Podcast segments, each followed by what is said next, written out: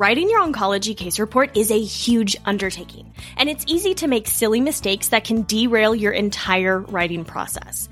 That's why you need my brand new masterclass, the three step framework for a finished case report. In this free masterclass, you'll learn three of the biggest mistakes to avoid when writing your case report, the secrets to actually finishing your case report no matter the patient case you've chosen, and my proven three step framework for starting and finishing your very own oncology case report. Save your seat today at the theoncopt.com slash framework. Again, that's the theoncopt.com slash framework. We know that exercise is good for patients who have cancer, but how do we make sure that we're safe? Especially when it comes to uh, the very interesting case report that just came out, which we introduced last week, we need to make sure that we're doing our job and being safe and effective in our exercise prescription. So, welcome to part two of how to dose exercise safely for your patients with cancer. Welcome to the OncoPT podcast, where you'll learn from oncology experts, practitioners, and patients to help you on your journey to become a confident and competent OncoPT. Here's your host, Elise Decker.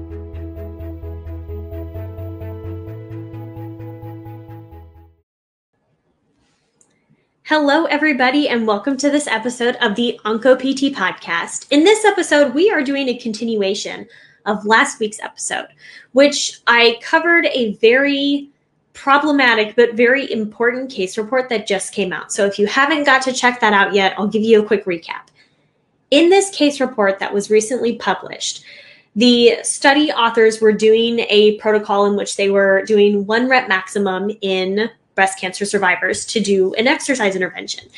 And on the surface, this sounds like a pretty good thing. We want our patients to exercise. We need to figure out where to start them with. And a common way that we do this in the exercise, wellness, fitness industry is through one rep maximums.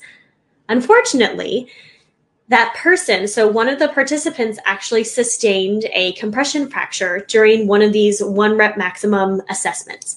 And as a result of this, the patient was treated for the compression fracture, but ultimately didn't return to complete the study, which means that this person did not continue with exercise that we know of, which is a really, really big problem. So now, not only has this patient gone through cancer and cancer treatment, has now sustained a compression fracture. That's another thing that's just on an already, I'm sure, overwhelming list of things this person has to deal with and now is not participating in good, beneficial physical activity that we know would actually benefit this patient. So, what do we do? We need to be able to assess our patients appropriately to determine okay, this is our starting point, this is what we need to do moving forward. But how do we do that in a safe way for the consideration that our patients ultimately have had cancer and have gone through cancer treatment? In today's episode, we are specifically focusing on non metastatic cancer.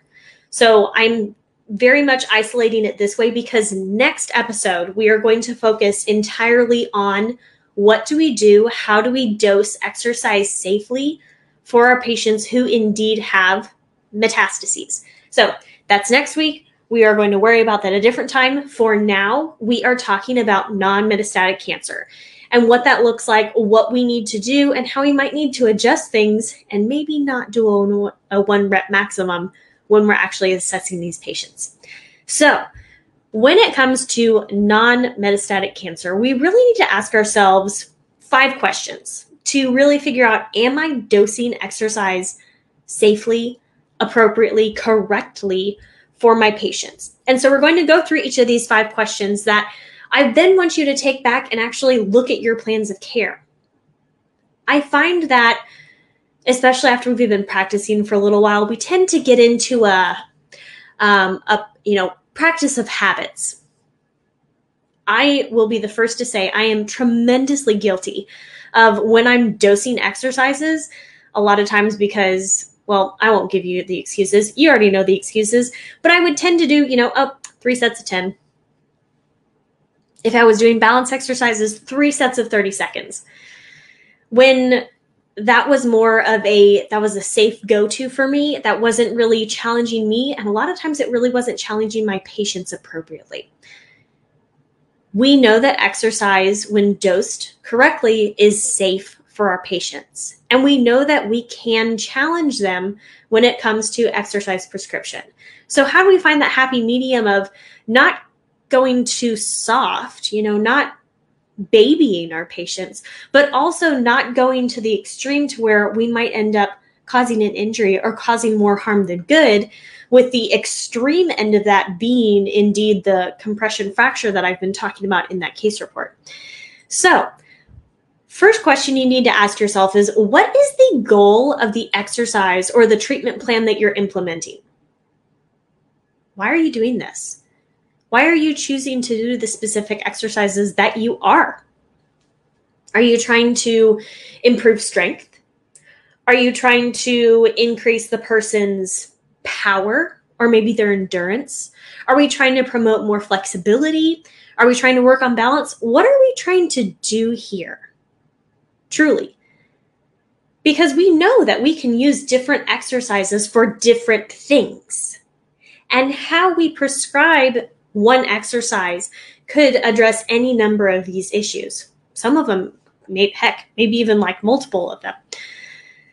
So when it comes to dosing specific activities, exercises that you want your patients to be doing, you need to be thinking about what is the goal of what I'm actually trying to do here.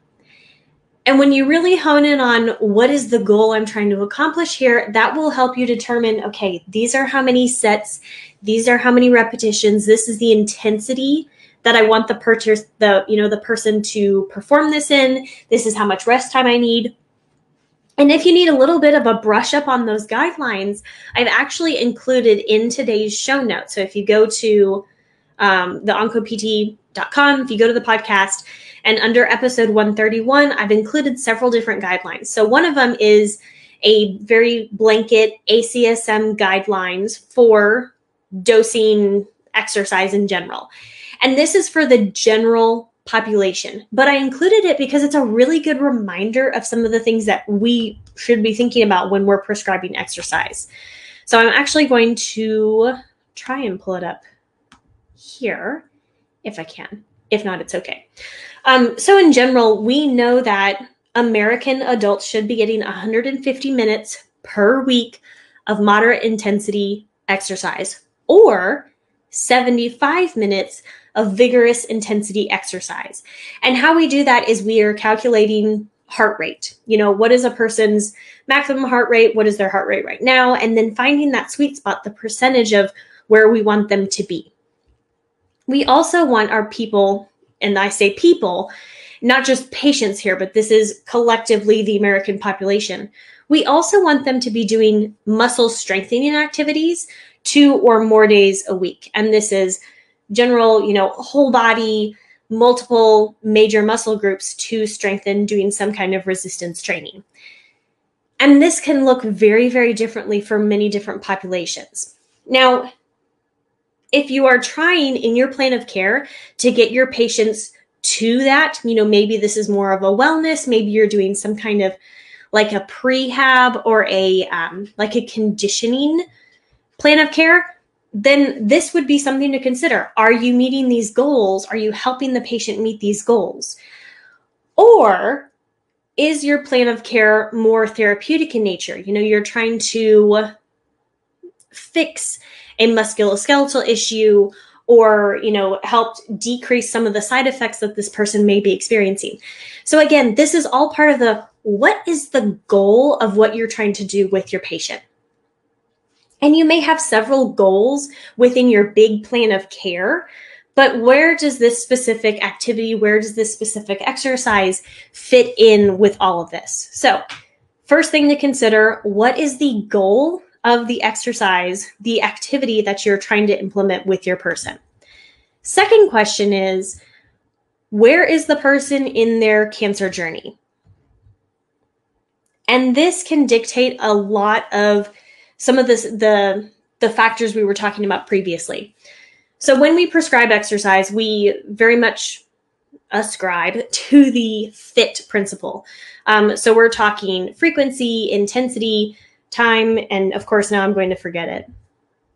this is what happens when you, when I get st- talking and I can't remember what I'm talking about. Frequency, time, type. Excuse me. Whew. I remembered it. Okay, so FITT. Sorry, guys. Frequency, intensity, time, and then type of exercise the person's doing. So, with all this in mind, we can change a lot of these factors and we can really adjust what we want to be doing by changing the FITT principles. And we especially have to adjust them throughout this cancer care continuum. So, again, we are talking specifically non metastatic cancer for today. We'll talk about we'll talk about metastatic cancer more next week, next episode. But we really have to think about where the person is in their cancer journey. Are they currently undergoing treatment? What treatment? And in asking ourselves this, in asking our patients this, this helps us determine what are the potential side effects, what are the potential effects that that treatment could have on that person.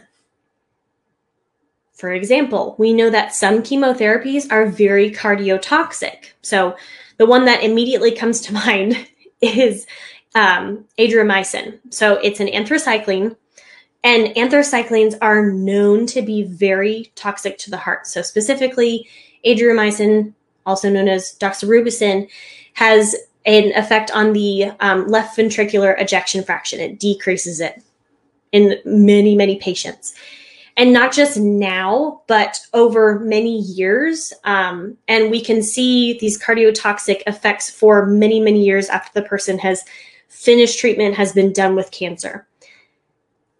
And that affects a person's tolerance to exercise. We also know that during certain cancer treatments, patients don't feel good you know, maybe they feel crummy, maybe they're having difficulty keeping food down because they're nauseated, or maybe, you know, they're having issues with diarrhea. So nutrition is a real issue. So we have to consider that treatment, whether the person is, you know, going through treatment right now or has completed a treatment or had a treatment previously, maybe didn't finish all the way, those side effects can significantly affect a person and their tolerance to different exercises and not just different exercises, but different ways that we prescribe exercise. Again, think about the intensity of the exercise. A person who's going through chemotherapy likely won't be able to participate at the same intensity of exercise that a person pre-chemotherapy or you know maybe after who's done with treatment those those intensities those tolerable intensities may be very different for pop, you know patients at these different stages and I want to come back to something that sometimes I think gets lost when we're talking about treatments. Patients don't always finish treatment. And this happens for a variety of different reasons. Maybe they couldn't tolerate the treatment. You know, it has a lot of side effects, lots of impairments that were worse than, or, you know, maybe those, uh, those side effects outweighed the benefits of that particular treatment for the patient. Sometimes we know that insurance limitations affect a person's ability to finish treatment. But just because a person doesn't finish chemotherapy, radiation, whatever, doesn't mean that the side effects just magically go away. The side effects and the potential side effects of these treatments still count, even if a person didn't finish their treatment. So I try not to ask patients, what treatment have you finished? Because sometimes they don't include all the treatments because they didn't finish X, Y, or Z. So make sure that you're checking on what treatments the person has had at any point, not just the ones that they quote finished. So, question number three that we need to be asking ourselves is what does our pre treatment assessment tell us about the person in front of us?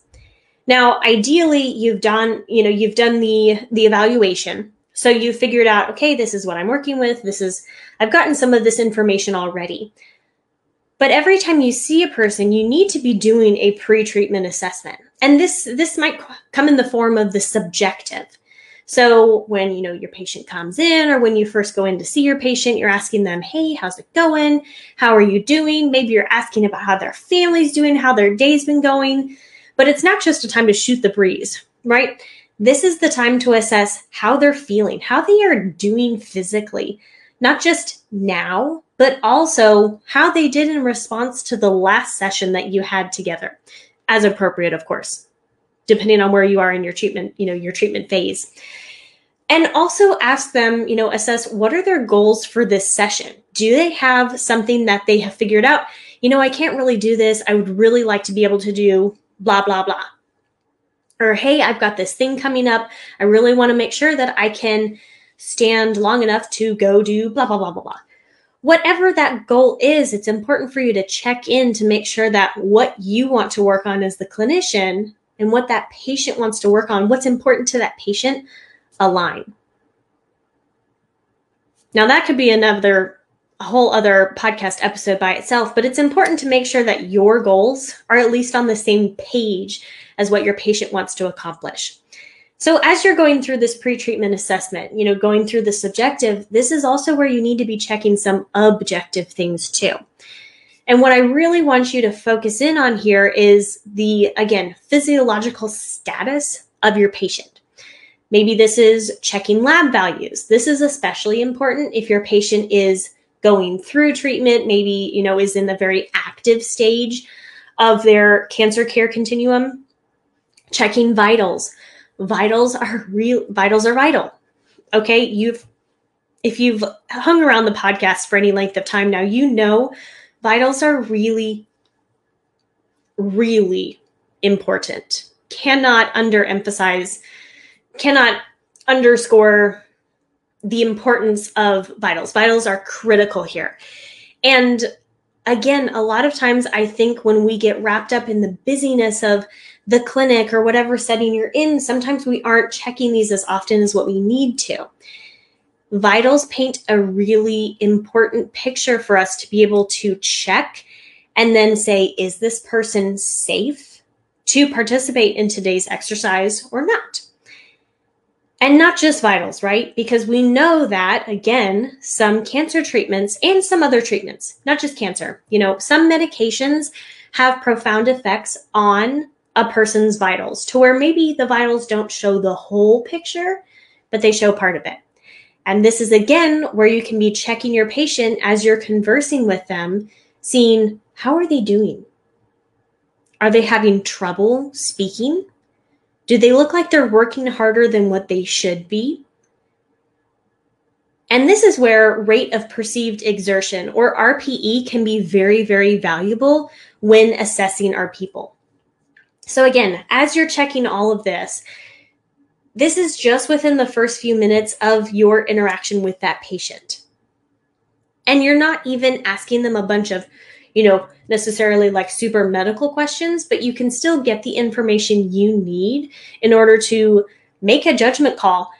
Is it safe for me to do this exercise today? Do I need to maybe alter it to focus more on these exercises?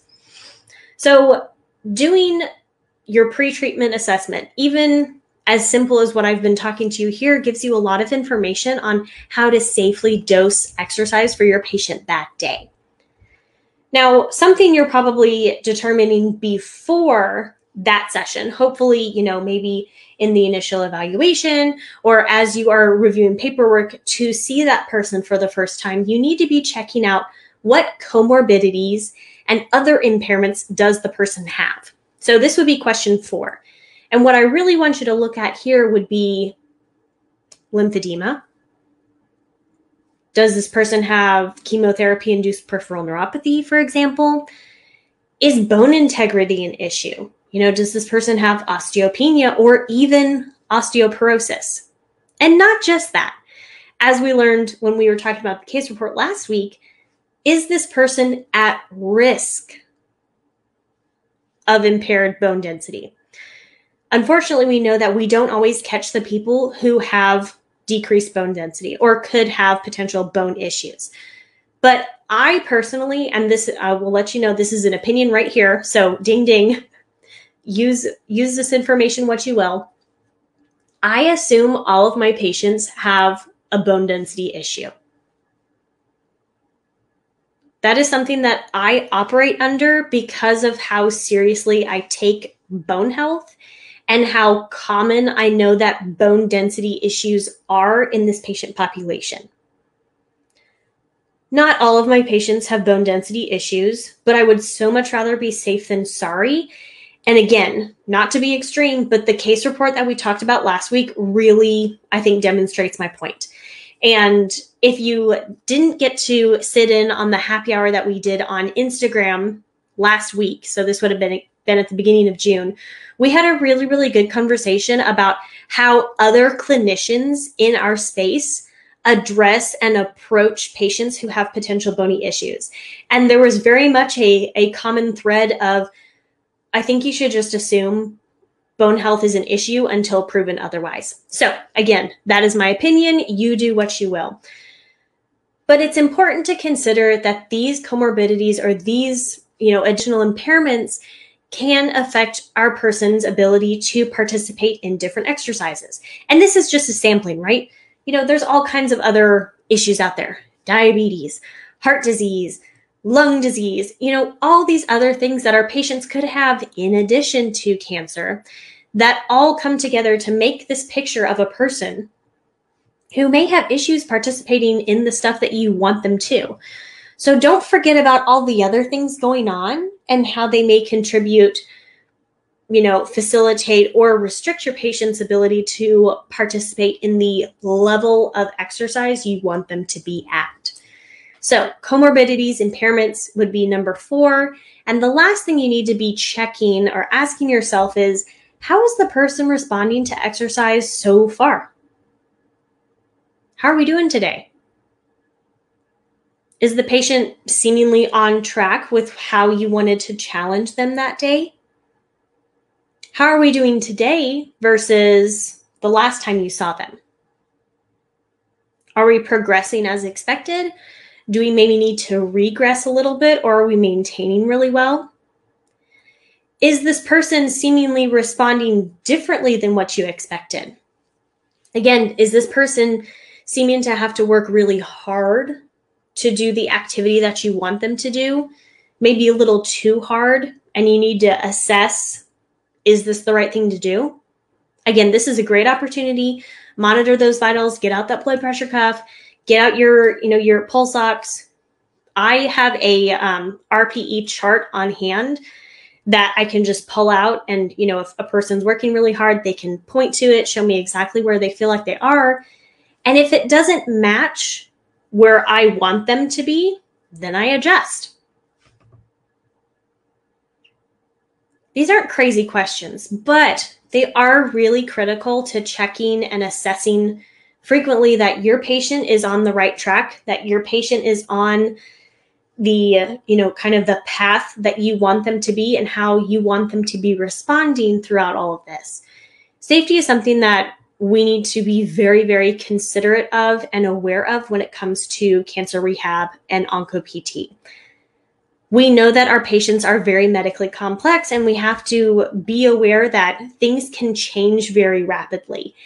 And if you know what to be looking for, then you're better able to make adjustments and stop potentially if things go wrong. Or say, you know what, my patient's doing really, really well today. It's time for me to increase, you know, one of those FITT principles to challenge them more. We shouldn't be afraid to challenge our patients, but we have to challenge them appropriately. So, thank you so much for listening to today's episode. I really appreciate your time, y'all.